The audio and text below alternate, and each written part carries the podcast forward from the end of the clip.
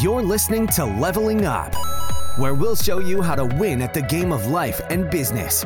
It's time to power up your skills through life gamification with your host, Eric Siu. All right, so today we are going to talk about how to maximize your mental health. Doesn't matter if you are someone in the Web3 space, crypto space, you could be an entrepreneur.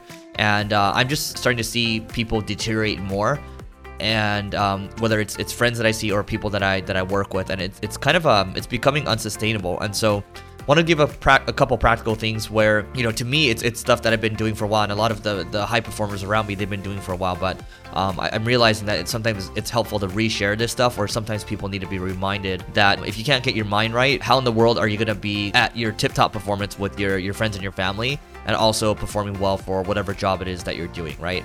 And so for some people I, I talk to, they're basically on the screen for 16, 17 hours a day, which is really unsustainable. I know for me at least, when I'm looking at my, my phone, my mind starts to get scrambled after a while. So I try to limit my screen time to just a couple hours a day.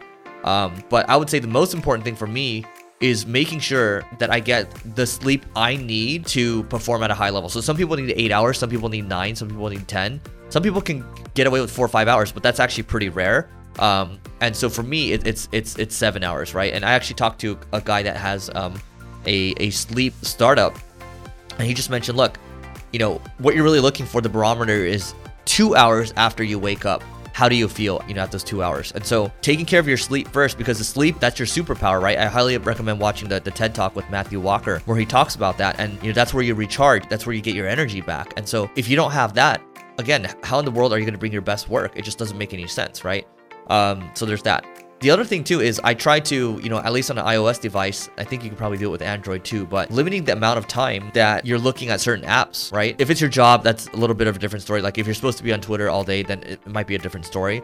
But I try to limit my, for example, for me, on my on my desktop, I use a focus tool. I think it's called Stay Focused, and I limit the amount of time looking at ESPN.com and that's just a, a, sports website, right? I realized in the past I would just keep going to ESPN.com when I wanted to distract myself, and so limiting the screen time or limiting screen time in certain apps that goes a long way too.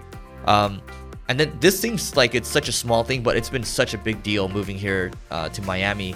Um, and so what I would say is getting sun, actually going outside and actually you know feeling nature and seeing the sun. That goes such a long way, and going on walks, right? So for me, it's it's not only just getting the sun, but it's about being active too. So going on walks, right?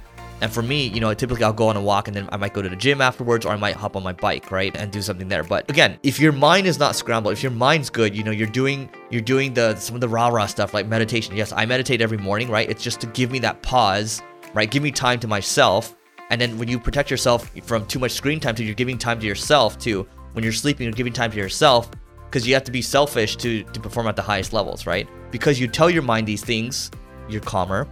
And then when you're working out, right, when you're training your body, you're getting stronger and stronger. Your body feels better, okay? When your body feels better, you don't feel as stressed anymore. Okay, and then when you when you eat a good diet too, you don't feel like poo poo all day, right? Your body is a it's a machine. And if you keep putting poo poo into the machine, you're gonna have a poo poo machine. Nobody want a poo poo machine, okay? The poo poo machine produces poo poo.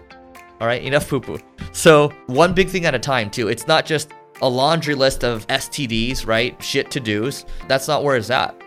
Where it's at is there's actually maybe one, two, three big needle movers for the day. Ideally, just one, and you hit that, and that's it. If your if your goal for that needle mover for today is let's focus on collaborations. Maybe reach out to like you know 10, 20, 30 people, whatever it is exactly. That might be the one needle mover, and then there's everything else.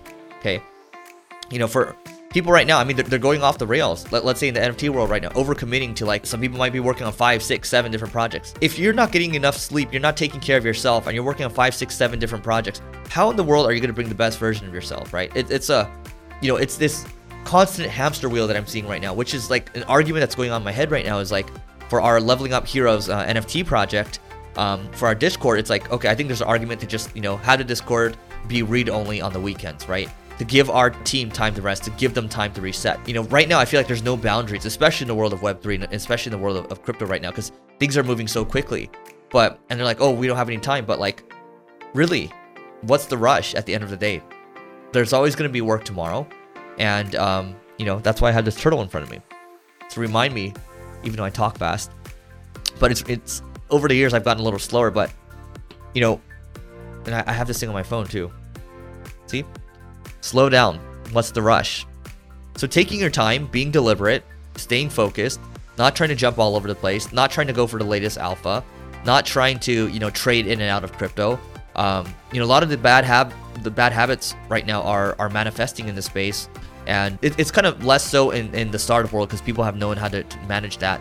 Um, but it's funny because those lessons, like what was new a couple years ago, is now new here in this space because there are a lot of younger people jumping in that are very capable, and uh, I think we're gonna start to see younger and younger successful people. But you know this video is really for for them and, and for those of you that are coming new into the space where you've nailed down this new opportunity. I'm just telling you right now um, if you don't slow down you're going to face the consequences of that. And uh, again your body is a machine okay